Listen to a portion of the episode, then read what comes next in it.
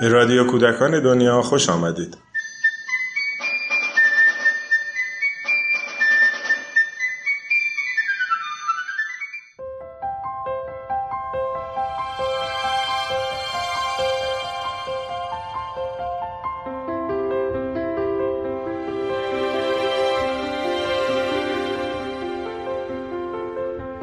سلام سارت فیلسوفیه که مطالب بسیاری در مورد اخلاق نوشته جالب اینجاست که همیشه او رو به عنوان فیلسوفی به عموم مردم معرفی کردن که از بی اخلاقی حرف می‌زنه دلیل این امر مقابله همیشگی سارت با اخلاقی بوده که قدرتها قصد داشتن به جامعه تحمیل کنند.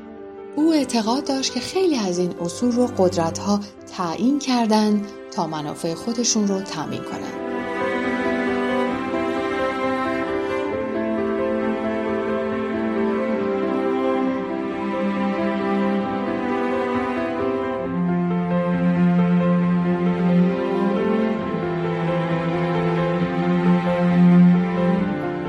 سار چند ویژگی برای اصول اخلاقی قائل بود. او هم مثل ارسطو اخلاق رو جریانی ازلی و ابدی نمی‌دونست. باور داشت که اخلاق مطلق نیست و اون رو امری بیرون از انسان قلمداد نمی کرد. اخلاق متعلق به انسان و جامعه انسانیه.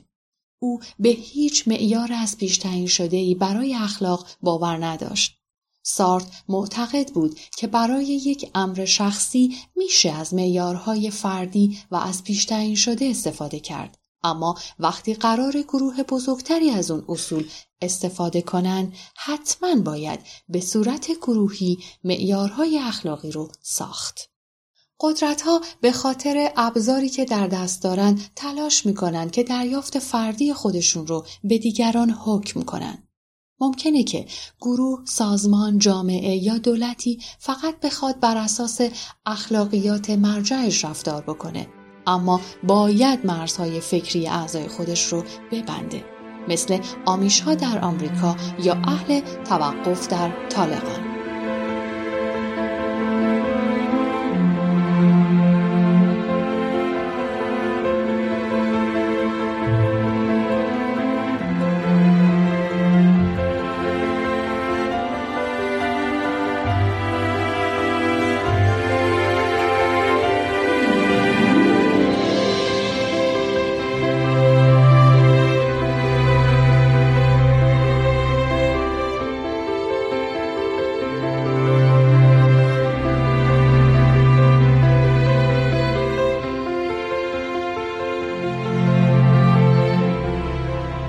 سارت معتقده که اخلاقیات با انسان پررنگ میشه کمرنگ میشه و با انسان معنا پیدا می‌کنه.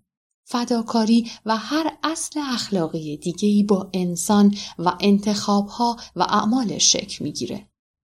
البته سارت انسان رو در تعامل با دیگران می‌دونه. وقتی که انسان این اصل رو پذیرفت که قرار در کنار یک جمع فرایند اخلاقی رو طی کنه باید آگاه باشه که در حال انتخاب و هر انتخاب او بر دیگران تأثیر می‌ذاره. هر تصمیمی که آدمی برای خودش می‌گیره به نوعی برای دیگران و نوع بشر هم گرفته. به همین خاطر انسان در برابر انتخاب خودش مسئوله. وقتی کسی به اخلاق تعیین شده توسط مراجع عمل می‌کنه چون انتخاب نکرده خودش رو هم مسئول نمی‌دونه. اما اخلاقی که سارت از اون حرف می‌زنه بار مسئولیتش هم بر دوش انسان قرار می‌گیره. اصل پایانی فلسفه اخلاق سارت اینه که هر فرد باید نسبت به انتخاب مسئولانش متعهد باشه. البته تا زمانی که انسان به اون عمل اخلاقی باور داره. سارت میگه زمانی که مسئولانه و متعهدانه رفتار نمی کنیم خبر از این داره که نسبت به خود جامعه‌ای که در اون زندگی می کنیم و کل هستی بیاعتمادیم. وقتی فرد به توانایی های خودش و اطرافیانش ایمان داشته باشه در فضای فراوونی قرار می‌گیره و این فراوونی اون رو به سمت اعتماد می‌بره. سارت اصرار داره که به توانایی ها و استعدادهای بشر و به تنوع و فراوانی در دنیا باور داشته باشیم. برای همین فلسفه سارت گاهی به نوع نگاه عرفا و صوفیان ایرانی نزدیک میشه.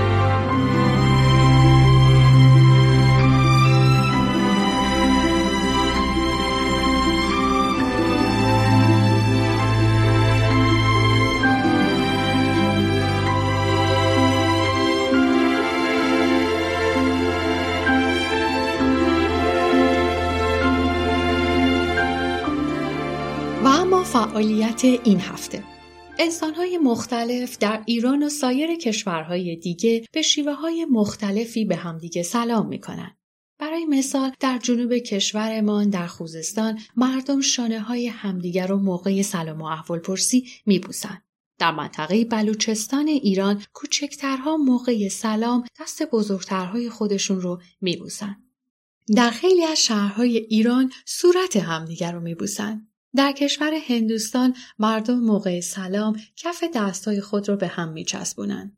در بعضی از کشورهای آفریقایی مردم شونه های خود را به هم می‌زنند و در بین قبایل زلاند نو مردم دماغهای خودشون رو به هم میمالند. در ژاپن هم به همدیگه تعظیم می‌کنند. انسانها به شیوه های مختلفی سلام می کنند. از بچه ها بخواین که از پدر و مادر خودشون بپرسن که شیوه سلام در شهر و یا روستای اونها چجوریه. هر روز صبح میشه به یک شیوه با همدیگه سلام و احوال پرسی کرد. یکی از راه های احترام به دیگران اینه که یاد بگیریم اونها در فرهنگ خود به چه شیوهی رفتار می‌کنند.